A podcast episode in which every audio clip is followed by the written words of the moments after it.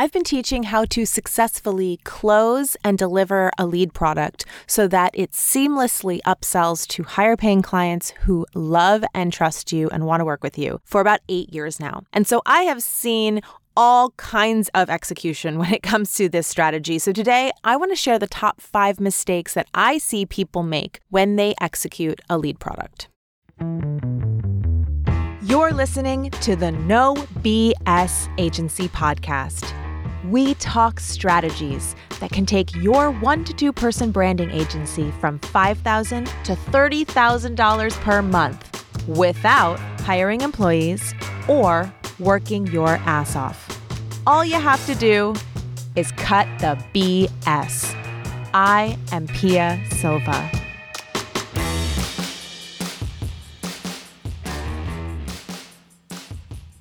In my book, Badass Your Brand, I shared this strategy as part of the story of how we built our business because this was a foundational way that we scaled our agency and badassed our brand. And I didn't explain how to do it. I just explained what it was. So thousands of people read this book and said, man, that's a brilliant idea, and started trying to implement this process with all kinds of success. I still get emails from people who tell me that they read the book and tried selling a lead product because of it and have been wildly successful with the process. And I've had people email me and say, I've tried your process and it never works. Now, I haven't seen these people's lead products, so I don't really know, but I have read a lot of lead product briefs in the last few years. And so I can tell you that the same mistakes happen over and over again. And I have a feeling a lot of these people who just read about the idea and then execute it on their own make these mistakes too. So let's get into it. Big mistake number one giving too much information. I get it. You charged for this, and you want to make sure that you deliver as much value as possible. I know you want to be helpful, and you want this client to see you as having lots of valuable information because you believe that that is why they're going to continue working with you. But there is a difference between giving a valuable piece of information or a valuable brief and writing a research report. Actually, giving too much information, too many details, is not helpful at all. It's actually asking the client to do a bunch of work. Your job is to make things easier for your client, not harder. Who wants to read a 10, 20 page document, even if it's filled with tons and tons of valuable information? It is almost always possible to shorten it. And I know it's actually, it's not just possible, it's harder to shorten a document and make it short and succinct, but still powerful and to have an impact. But that is your job. I want to tell you a story about a student of mine a few years ago who was implementing the lead product process in a totally different industry. She was doing it in economic development and she was getting hired for these lead products and she was interviewing the clients and then writing the briefs. And she was easily selling them, but then none of them were upselling. She said everybody that did the lead product process with her. They loved it. They told her how valuable the interview was. They told her how much they adored her and found her to be, like, obviously the person who knew everything about this topic. They loved the brief. Thank you so much. This is so valuable. And then they would always say, okay, well, we need to just think about this because there's a lot here and we've just got, you know, we just have to think about it. We're going to get back to you. And she was like, why aren't any of these people closing? So I finally said, well, send it over. Let me see what you're writing them. And it was a freaking research paper. It was so much information because she has a lot of information to share and she wanted to show them how much she knew so that they would want to hire her. And although I understand the idea of overwhelming your clients with so much information that they go, well, they just throw up their hands and they say, Well, this is great, but I can't do this, so you do this for me. I get that. But what it actually does is it paralyzes your clients. It makes them feel like they have the information that they need, and now they've just got to sit down and do something with it. Or it makes them feel like they need to take some time to really sift through it and have a lot of thoughts and make decisions about it before they can move forward. Either way, it paralyzes them and stops them from making a decision. And it's, again, giving them too much work to do. So, giving too much information is actually doing a disservice to your clients, and it's going to make it harder for them to upsell. Big mistake number two doing any execution in the brief, whether it's writing your client's homepage copy or it's making a mood board for them or sending them websites that you think are a good example of what they their brand should be executing inside a brief is going to also stop your clients and give them more reasons not to hire you. It's also skipping a step. When you do the work in the brief, instead of after the brief is approved. You're basically moving into step two before you have all agreed on step one.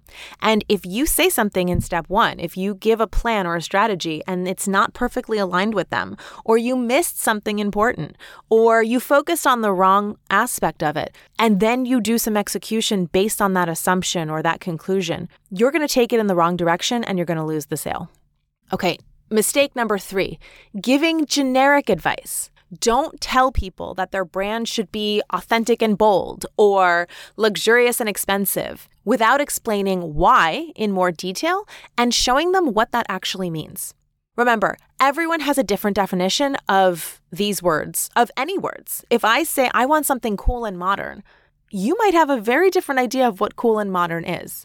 So when we make sweeping statements like, oh, this needs to be a cool modern brand, and then we don't say anything else. And we just assume that the client knows what we mean. Not only is that going to come off as thin, but it's not going to connect with the client, especially if they already kind of knew that and said that to you. It's usually going to come off as not that valuable. Instead, what we want to do is we want to give some specifics, some examples, some details, and we want to explain why this is.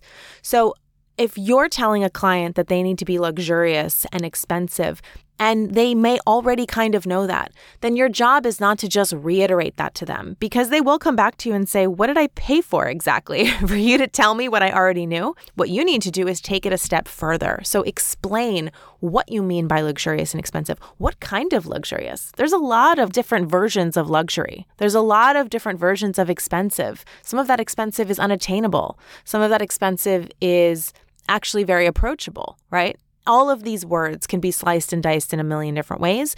And your job as the person giving the strategy is to give that nuance to them and to get them to see it so that they understand not only the vision of what you have for their business, but once they see that nuanced vision, there's not going to be anybody else that's going to cut it to deliver this value for them. Nobody else will be able to deliver that for them because once they see that you get it, and in fact, once you're the person who shows them that vision, you're the only person who can help them with this project. And that's really what we want to get.